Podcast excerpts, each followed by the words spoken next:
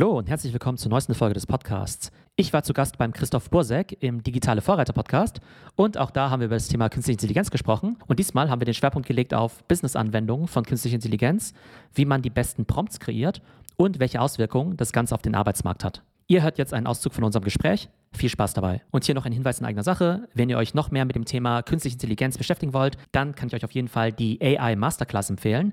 Die findet statt am 7. und 9. Februar und dort erfahrt ihr alles Relevante über den aktuellen Künstlichen Intelligenzboom und noch viel wichtiger, was sind die wichtigsten Tools und wie kann man diese Tools am besten benutzen, um sein Business voranzubringen. Alle Infos dazu gibt es unter www.theo.net und mit dem Promocode Podcast gibt es auch nochmal 10%. Herzlich willkommen, lieber Theo. Schön, dass du mal wieder bei uns im Podcast bist. Ja, hi Christoph. Freut mich sehr, wieder mit dabei zu sein und dass wir eben schon zu Anfang des Jahres wieder eine gemeinsame Folge aufnehmen. Das äh, freut mich auch. Hm, ich würde eigentlich ganz gerne mal starten und erstmal versuchen, die, die Begriffe so ein bisschen zusammenzuführen oder zu verstehen.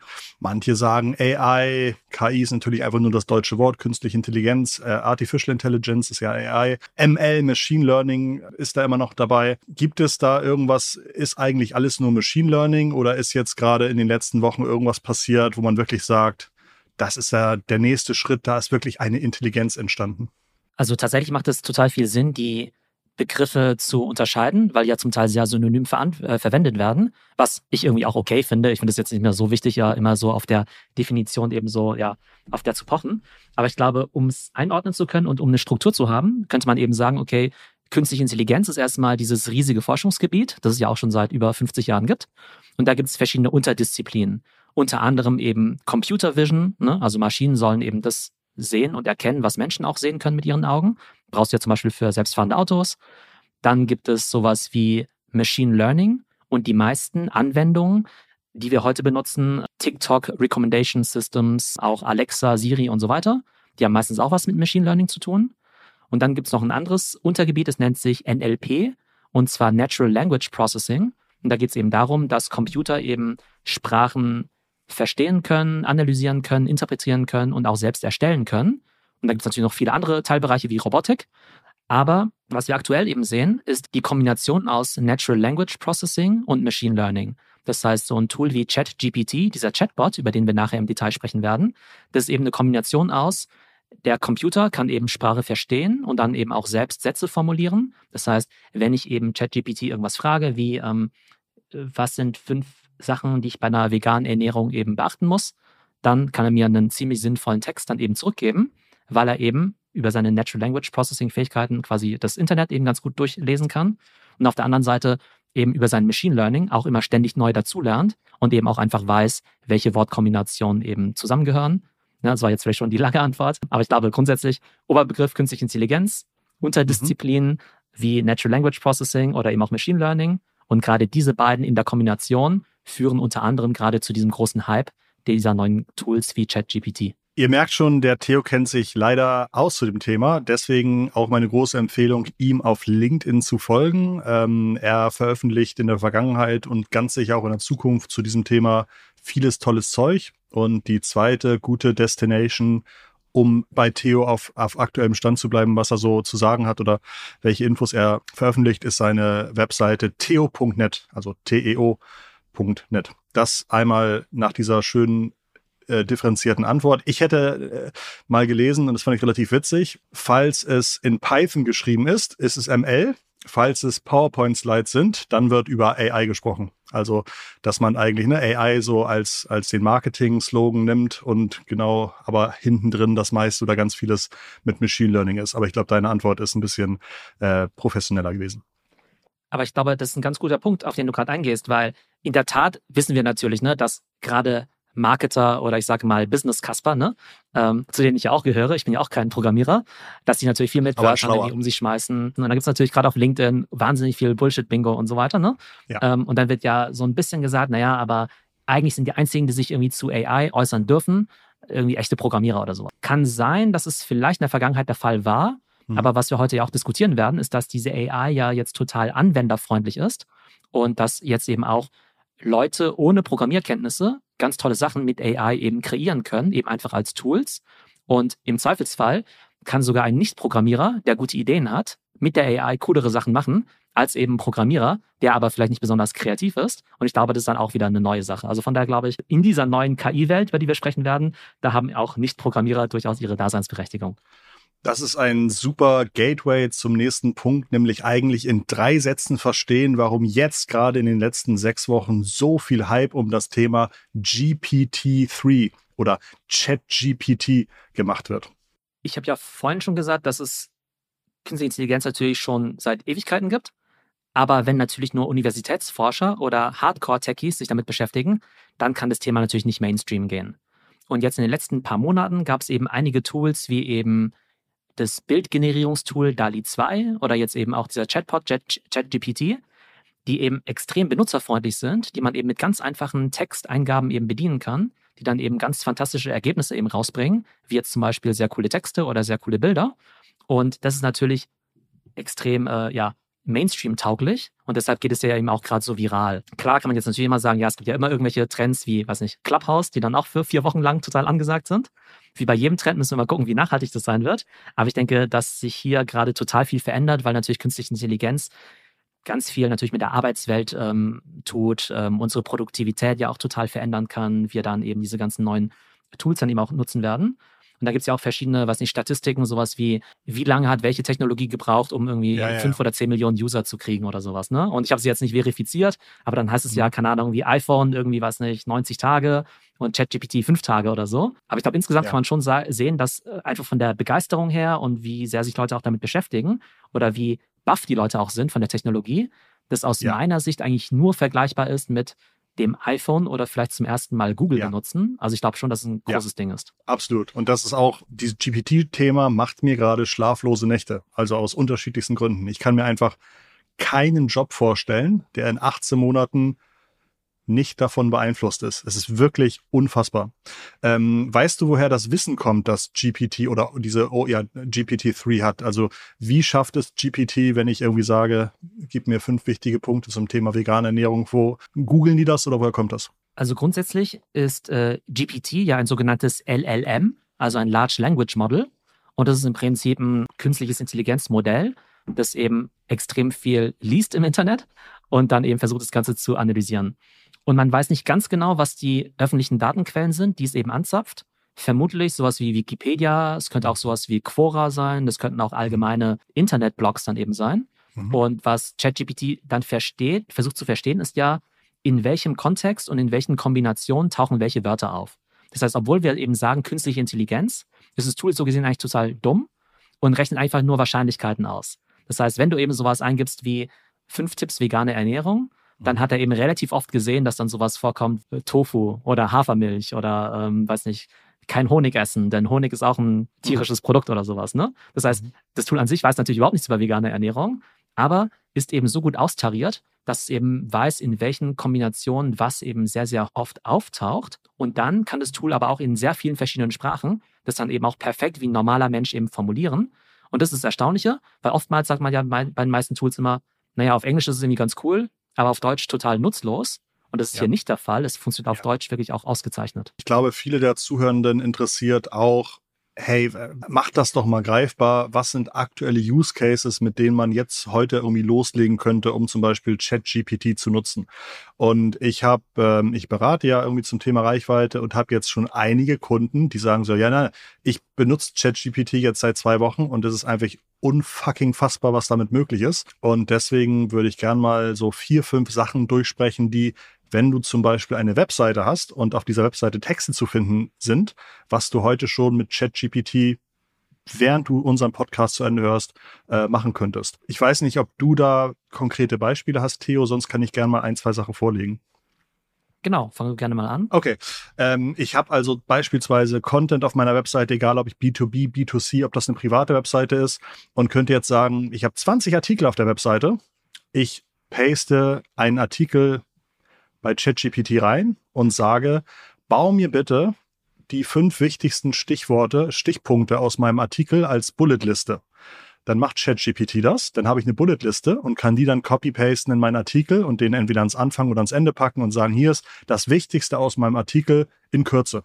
Und so könnte ich innerhalb von ein, zwei Stunden zu jedem meiner Artikel einfach den Inhalt aufwerten, was den Nutzenden hilft, was aber auch dann am Ende wahrscheinlich Google hilft, weil die sagen, oh, da hat sich die Person ja richtig Mühe gegeben. Das ist so ein Beispiel, wo man sagt, ich nehme Content und kann ihn einfach nochmal veredeln, was natürlich total spannend ist. Genau, vielleicht daran anknüpfend. Mhm. Wir könnten auch im Anschluss einfach unseren Podcast transkribieren lassen, also Audio zu Text, dann den in ChatGPT reinhauen, dann eben sagen, schreib mal eine Zusammenfassung und eine Outline und gib uns fünf Vorschläge für eine besonders äh, clickbaitige äh, Headline, ja. Ja. also als Titel für unseren Podcast. Und dann kommt ja. vielleicht raus, ChatGPT, die Zukunft von allem, ChatGPT, der Google-Killer, ja. OpenAI, wie es unser Leben verändert. Und das eben alles durch AI generiert. Wir müssen dazu nicht programmieren können, wir müssen dazu kein Tool bauen.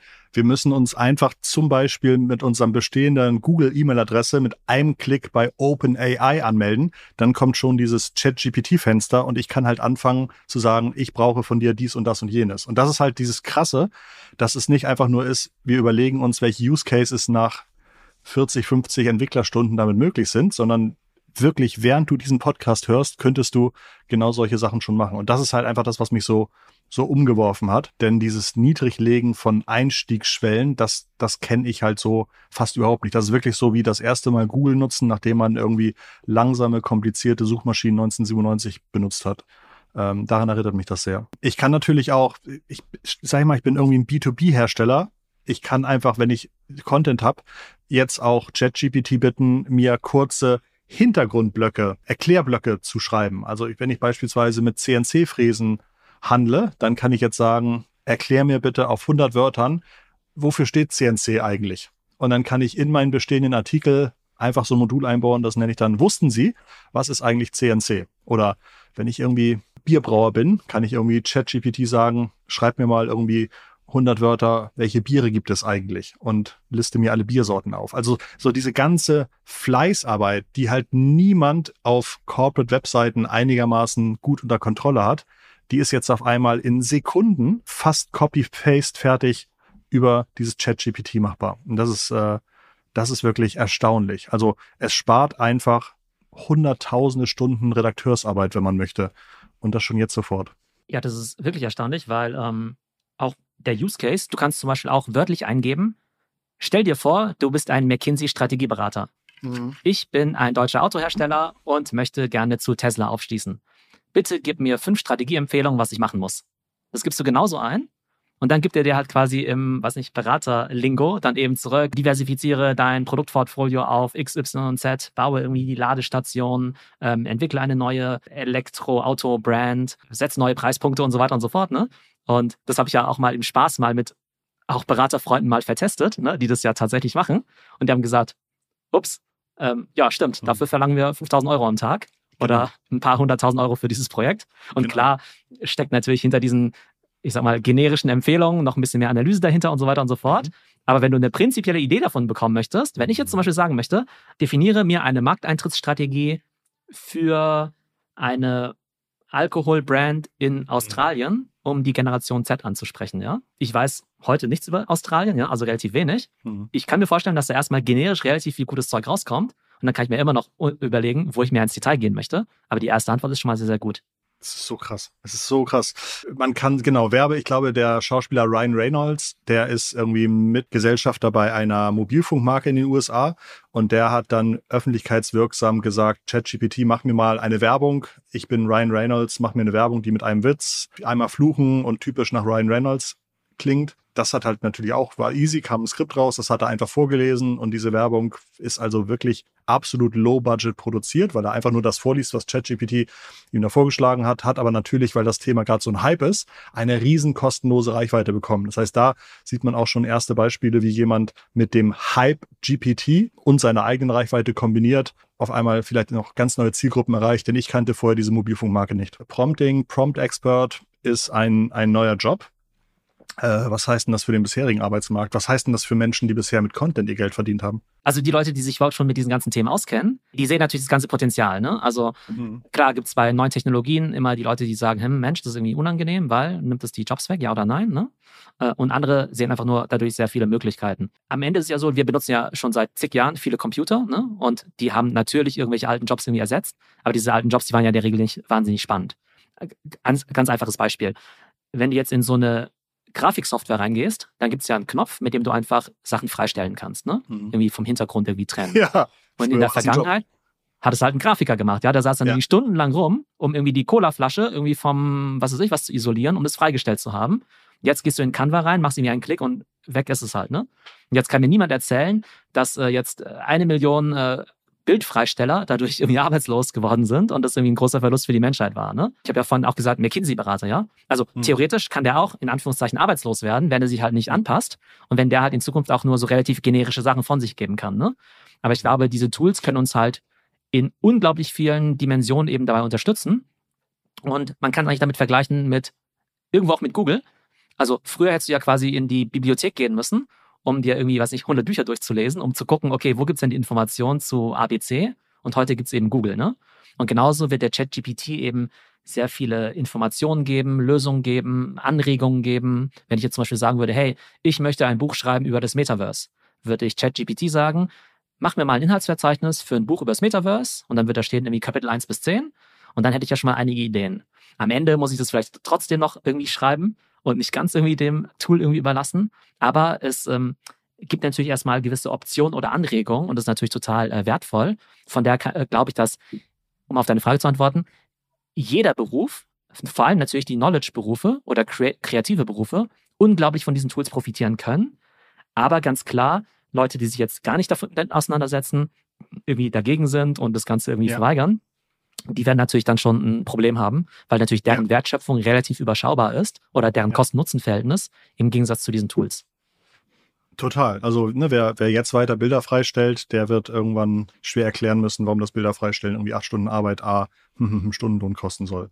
Ähm, ich, ich glaube auch, dass man eigentlich in, in zwölf Monaten oder weniger würde ich auch erwarten, dass man von Menschen, die Text erstellen beruflich, deutlich mehr Output bei gleichzeitig deutlich mehr Tiefgang zu deutlich niedrigeren Preisen erwartet. Also das wird jetzt auch nicht sein, wo man sagt, das wird in der nächsten Dekade langsam Fuß fassen, sondern jeder, der GPT einmal ausprobiert hat zu seinem Business Case in seiner Industry, der wird sagen, ich, ich kann einfach niemandem mehr 250 Euro für ein 500 Wörter Text zu einem einigermaßen überschaubaren Spezialthema mehr geben, sondern ich würde jetzt erwarten, dass ich da irgendwie 20 Artikel bekomme, die das ganze Themenfeld äh, äh, abdecken. Also nagel mich nicht fest auf diese Zahlen, aber so krass ist das. Also es ist jetzt nichts, wo man sagt, das ist ein Tool, das hilft mir bei der Recherche, sondern das ist ein Gamechanger. Es ist wirklich, wie gesagt, mir bereitet schlaflose Nächte äh, aufgrund der Möglichkeiten.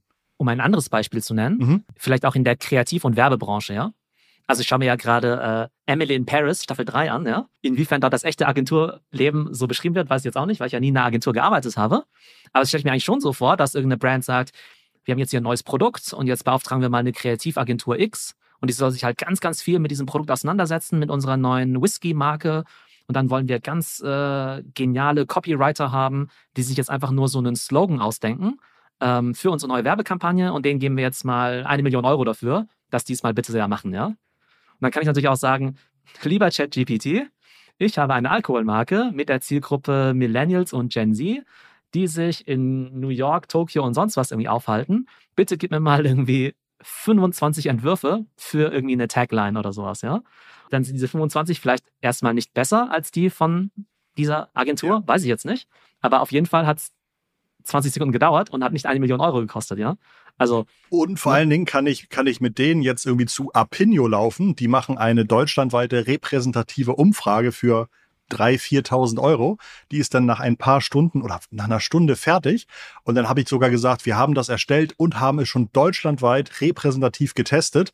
Das ist unser Favorit. Und das Ganze kann ich jetzt auf einmal mit einem vierstelligen Budget machen. Was fallen dir auch gerade vielleicht für Selbstständige, für Unternehmen, für Firmen, was fallen dir für Tools ein, die man auf jeden Fall jetzt hören musste und vielleicht auch mal eine Stunde dran spielen sollte. Letztendlich läuft das ganze Thema, über das wir ja sprechen, ja unter Generative AI. Das heißt AI, die eben Sachen generieren kann. Und im Prinzip jede Art von Content, mit der wir jeden Tag zu tun haben, kann jetzt eben durch AI generiert oder unterstützt werden. Das heißt, wir haben Texte, wir haben Bilder, wir haben Video, wir haben Audio, theoretisch auch Games sogar, ne? oder sogar Computercode. Das heißt, alles, was irgendwie digital ist, kann irgendwie durch AI eben erzeugt werden. bedeutet eben, ähm, ich könnte jetzt zum Beispiel ein Skript einsprechen. Also nehmen wir an, ich würde jetzt gerne meinen Podcast auf Chinesisch veröffentlichen, ja. Dann kann ich natürlich erstmal mein deutsches Skript dann eben auf Chinesisch übersetzen, zum Beispiel auf, mit DeepL. Und dann könnte ich eben dieses chinesische Skript irgendwo einlesen lassen und dann wird es eben auf Chinesisch gesprochen. Wahrscheinlich nicht zu 100% korrekt, sondern vielleicht nur zu, weiß nicht, 95%, aber das ist ja auch noch gut genug. Das ist dann quasi erstmal ein Übersetzungstool und dann eben ein Text-to-Voice-Tool, dass du dann eben den Text in Voice eben umwandeln kannst. Eben mit so einer künstlichen Stimme, so ähnlich wie so eine Siri oder so eine Alexa, aber das dann eben auch in verschiedenen Sprachen. Und sowas funktioniert zum Beispiel auch schon sehr gut. Gibt es irgendwelche rechtlichen Einschränkungen eigentlich, wenn ich die, den Output, den künstlich generierten Output irgendwie kommerziell nutzen kann? Das ist jetzt natürlich schwierig für 20 Tools irgendwie zu wissen, wie da die Lizenzbedingungen sind, aber kann ich den GPT-Inhalt einfach auf meine Business-Webseite klatschen und sagen, äh, ich habe dir mal 20 neue Artikel geschrieben, lieber Kunde? Ich glaube, das ist unterschiedlich. Also prinzipiell ist es so, dass diese Software-Companies hm. wahrscheinlich immer irgendwie eine kostenlose Version haben werden und eine kostenpflichtige. Und dann werden sie wahrscheinlich sagen, okay, wenn du jetzt, äh, lieber, lieber Theo, lieber Christoph, wenn ihr jetzt hier irgendwelche Bilder erzeugt oder Videos erzeugt und ihr die nur privat nutzt, dann braucht ihr dafür nur die normale mhm. Lizenz oder das kostenlose Tool. Aber wenn ihr es irgendwie kommerziell nutzen wollt, braucht ihr die. Pro-Version oder sowas. Ne? Sowas kann ich mir vorstellen. Das ist aber noch relativ einfach zu handhaben, weil es ja einfach nur der Anbieter ist, der halt irgendwelche Versionen seiner Software quasi verkauft. Die Frage ist ja, woher kommt diese ganze Information eigentlich her? Und werden diese Leute eigentlich dafür vergütet? Das heißt, wenn jetzt irgendwie Wikipedia über die letzten 20 Jahre mhm. lang diese ganze Bibliothek aufgebaut hat oder Quora die ganze Zeit mhm. Leute holen musste, also User an Bord holen musste, um diese ganzen Fragen und Antworten zu erstellen. Stack Overflow. Und dann Chat GPT, genau, Chat, äh, genau, oder GitHub oder sowas, ne? Ja. Und dann einfach jemand daherkommt und jetzt sagt, hey, wir sind ja Non-Profit, lasst uns das ja. bitte mal anschauen. Ja. Und dann sagen so, ah ja, uh, übrigens, wir sind jetzt irgendwie doch For-Profit. Dann sagt vielleicht in Wikipedia auch, äh, Moment mal, also als du non, noch Non-Profit warst, fand ich es ja ganz gut, das zu unterstützen. Aber jetzt, glaube ich, muss ich mal deinen Crawler mal irgendwie sperren oder du gibst mir mal ein bisschen was von der Kohle irgendwie ab oder sowas. Ne? Also es wird eben eine ganz spannende Debatte sein. Also es ist eben nicht nur wichtig, das Verhältnis quasi zu, also zwischen uns, den Nutzern und dem Tool, sondern zwischen dem Tool und den Quellen. Hm, total. Es gab ja auch in Deutschland vor 10, 12 Jahren diese Diskussion um das Leistungsschutzrecht, wo Verlage gesagt haben, hey, Google macht ja so viel Kohle, aber eigentlich auf dem Rücken von den Verlagen, die die Inhalte erstellen. Denn ohne Inhalte hätte Google ja überhaupt keine Suchergebnisse unheimlich schwieriges Thema. Ich glaube, so richtig erfolgreich ist das Thema auch nicht, aber im Grunde wird es jetzt für die AI wieder das gleiche Thema geben, denn die AI hat sich ja nichts ausgedacht, sondern hat nur auf Grundlage dessen, was im Internet irgendwie zu finden ist, Themen zusammengeführt und daraus neue fertige, zum Beispiel Texte erstellt. Ja, bin ich auch sicher, dass es da, dass da niemand mehr irgendwie Bock hat, kostenlos irgendwie neue Inhalte bereitzustellen, wenn man irgendwie das Gefühl hat, man bekommt von der Wertschöpfung nichts ab. Man hat ja auch keine Ahnung, ob das GPT jetzt irgendwie 30 Dollar im Monat kosten wird oder 10.000 Dollar. Denn die Wertschöpfung, die man damit machen könnte, würden ja auch irgendwie vier- oder fünfstellige monatliche Kosten äh, für das Tool rechtfertigen können. Genau, da habe ich jetzt auch am Wochenende mal eine Umfrage gemacht auf LinkedIn. Ne, wie viel wärt ihr bereit dafür zu zahlen? Für eine, also nehmen wir an, ChatGPT entwickelt sich stetig weiter hm. und wandert hinter eine Paywall. Wie viel würdet ihr zahlen? irgendwie 0 Euro im Monat, 10 Euro, 20 Euro, 30, 40 und so weiter. Da haben, glaube ich, 30, 40 Prozent der Leute gesagt, irgendwie 0 Euro. Vielleicht, weil sie den Nutzen noch nicht so ja. ganz sehen oder das denen eben nicht so gut gefällt. Und andere haben nur gesagt, äh, Hunderte, Tausende, ja. ja, ja. weil es quasi im B2B-Kontext vielleicht irgendwie unbezahlbar sein könnte. Aber das zeigt ja auch so ein bisschen die Diskrepanz vielleicht auch, wie stark sich vielleicht Leute damit auseinandersetzen und wie viel Nutzen die vielleicht auch daraus ziehen können. Ne? Ähm, und das finde ich eben total spannend. Aber das wäre ja wie, wenn du sagen würdest, naja, es gibt manche Leute, die nutzen noch gar keine Computer und andere sind irgendwie mega die Cracks oder sowas. Und ähm, klar, sie wirst du dann halt irgendwann ziemlich große, ich sag mal, Produktivitätsunterschiede äh, sehen. Ähm, ne? Also je nachdem, wie stark du eben diese Tools nutzt. Ähm, und vielleicht noch kurz auf einen anderen Punkt einzugehen. Du hast ja vorhin noch kurz gefragt, ähm, was kann man damit eigentlich alles noch machen? Ähm, ja. Da habe ich ja so ein bisschen sehr allgemein geantwortet. Aber im Prinzip alles, was Menschen heute in ihrem Unternehmen machen, kannst du mit diesen Tools besser und schneller machen, ja? Richtig. Du kannst programmieren, du kannst Spiele bauen, du kannst Videos bauen, ne? Weil im Prinzip, was ist eigentlich jetzt so ein. Schon. Also, und das jetzt ist halt schon, das ja? Also Krasse, also, ja. ja. Und es wird natürlich immer besser, ja. Aber wenn du dir ja. jetzt zum Beispiel so einen Kinofilm vorstellst, ja. Also früher war ein Kinofilm ja so eine Art Daumenkino, ne? Mhm. Ihr habt ja einfach quasi so ein Bild gemalt und dann das nächste Bild so ein bisschen zwei Millimeter irgendwie anders und dann nochmal mhm. zwei Millimeter. Animation anders. meinst du? Mhm. Ja, Animation, genau, ja, Animation. Da hast du ein Daumenkino gemacht und es war quasi der Comic, ja. Und im Prinzip sind ja jetzt irgendwie so 3D-Filme ja auch nichts anderes als, ne, also animierte Sequenzen. Das heißt, im Augenblick können wir mit diesen Tools nur sehr, sehr gute Bilder machen. Also die Bilder sind jetzt schon fantastisch. Die Videos, die sind noch so lala, aber es ist jetzt, man muss jetzt nicht besonders ähm, sich weit aus dem Fenster lehnen, um jetzt zu sagen, naja, so eine Sequenz, so ein Animationsfilm wie Toy Story, ne? Oder Findet Nemo oder sowas, ja? ja. In einer ähnlichen Qualität, was halt früher 100 Millionen gekostet ja. hat, zu produzieren mit den teuersten Computern und den besten Designern der Welt, dass du in Zukunft sagen kannst, lieber ChatGPT, schreibe mir eine Story, ähnlich wie Findet Nemo, aber mit einem, mit einem Salamander. Ja, und dann schreibt er mir irgendwie so eine Dings und dann sagt, und Folge dabei der Hero's Journey. Und dann schreibt er mir eben dieses Skript und dann packe ich einfach dieses Skript halt irgendwo rein in so ein Animationstool und sage, ach übrigens, ich finde irgendwie folgende Farben irgendwie cool, mach's vielleicht in der Anmutung von XYZ, so wie Harry Potter, weil es ein bisschen Fantasy mit dabei sein soll und mach mir jetzt mal einen Film draus mit einer weiblichen Stimme und auf Spanisch oder sowas, ne? Das wird alles früher oder später möglich sein, was halt total crazy ist, wenn du es überlegst. Und leider eher früher als später. Ja, ja. Also, ja, ja, das, wir sind da nicht mehr weit entfernt. Ich bin ein Unternehmen und habe aktuell eigentlich keine Ressourcen, mich damit auseinanderzusetzen. Was kann ich trotzdem machen? Gibt es da einen Tipp? Also aus meiner Sicht ist es erstmal ein totales Pflichtprogramm, nicht nur aus dem Internet drüber zu lesen, mhm. über ChatGPT, sondern sich halt wirklich ein paar Stunden damit auseinanderzusetzen und auch diese Tools dann eben zu verstehen und zu erlernen, weil ich glaube, das nicht zu können, wird bald so sein, wie kein Computer bedienen zu können oder sowas, ja. Also ich glaube, so mhm. weit reichen es eben diese Implikationen. Easy. Und ja. wenn du es halt nicht selbst benutzt, dann siehst du halt weder den Nutzen noch die Implikation. Ne? Genau. Ne? Und die Implikation kann ja immer in beide Richtungen gehen. Das könnte ja bedeuten, im positiven Sinne, ich kann mit meiner mit meinem kleinen Team, bestehend aus fünf Leuten, jetzt auf einmal unfassbare Dinge machen, von denen ich irgendwie noch nie geträumt hätte. Oder umgekehrt, wenn ich es irgendwie verpenne, dann kann ich als 500-Mann-Unternehmen von so einem 5-Mann-Unternehmen plötzlich irgendwie total äh, überholt werden, weil ja. die alles halt irgendwie tausendmal so schnell machen kann, ja. Aber ja. Beispiel, nehmen wir mal an, bist ein kleines Unternehmen und sagst, Mensch, ich wollte doch schon immer Content machen und internationalisieren und so weiter und so fort, aber es ist ja alles so teuer und wir haben doch niemanden in Spanien und die Übersetzer sind so teuer und wir können ja keine spanischsprachigen Kollegen einstellen und so weiter. Ne?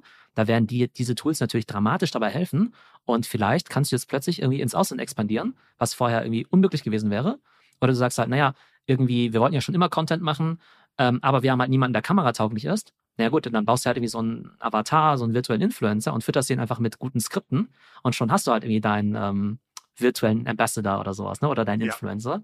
Das ist jetzt halt alles mit Hausmitteln ziemlich gut möglich. Ich glaube, wir müssen ein bisschen zum Ende kommen. Haben wir irgendwas Spannendes vergessen, was wir noch unbedingt kurz ansprechen müssen? Ich glaube, dass es hier einen richtigen Startup-Boom geben wird ja. in den nächsten Jahren. Landrush-Phase. Genau, ja. Alle wollen jetzt da mitmachen. Wird natürlich extrem viel Schrott dabei sein, ja, also klar. Ähm, aber die also viele Companies, also viele VCs investieren jetzt natürlich in den Bereich. Wir haben ja vorhin über OpenAI gesprochen. Microsoft war ja so schlau und die haben ja schon vor drei Jahren eine Milliarde rein investiert. Und jetzt wollen sie nochmal 10 Milliarden nachschießen. Ne? Und damit sind sie halt quasi, naja, damit haben sie nicht, nicht quasi gekauft, ne? aber sind natürlich Drittel, da extrem eng mit denen so. verwoben. Mhm. Das Spannende ist natürlich, dass sie dann sagen, okay, wir integrieren jetzt ChatGPT in Excel, in Office, in PowerPoint in all unsere Tools, in Teams und so. Und dadurch wird halt jedes dieser Tools halt nochmal mächtiger. Weil du könntest halt sagen, naja, OpenAI, was ist eigentlich deren Geschäftsmodell? Und selbst wenn sie jetzt für ChatGPT irgendwie 20 Dollar im Monat verlangen würden, wie groß kann es eben wirklich werden? Ne? Cool, dann wird es irgendwie eine 5 Milliarden Company, super. Aber in den Händen von Microsoft, die halt eine 2 Trillion Dollar Company sind, wenn die, deren Produkte dadurch, weiß nicht, 10, 20 Prozent besser würden, wie auch immer, dann kann vielleicht Microsoft zu einer, von einer 2 Trillion Dollar Company zu einer 4 Trillion Dollar Company werden. Und von daher sind es halt für die Peanuts, da jetzt eben so diese 10 Milliarden zu investieren. Von daher wird es einen gewissen, äh, hört sich ein bisschen martialisch an, aber einen gewissen Arms Race geben, auch zwischen Google und Microsoft und Apple und all diesen Companies, weil äh, so ein Google, die kommt sich ja gerade ein bisschen vor wie die Deppen, weil die eigentlich ja prädestiniert dafür sind, so ein Tool auf den Markt zu bringen.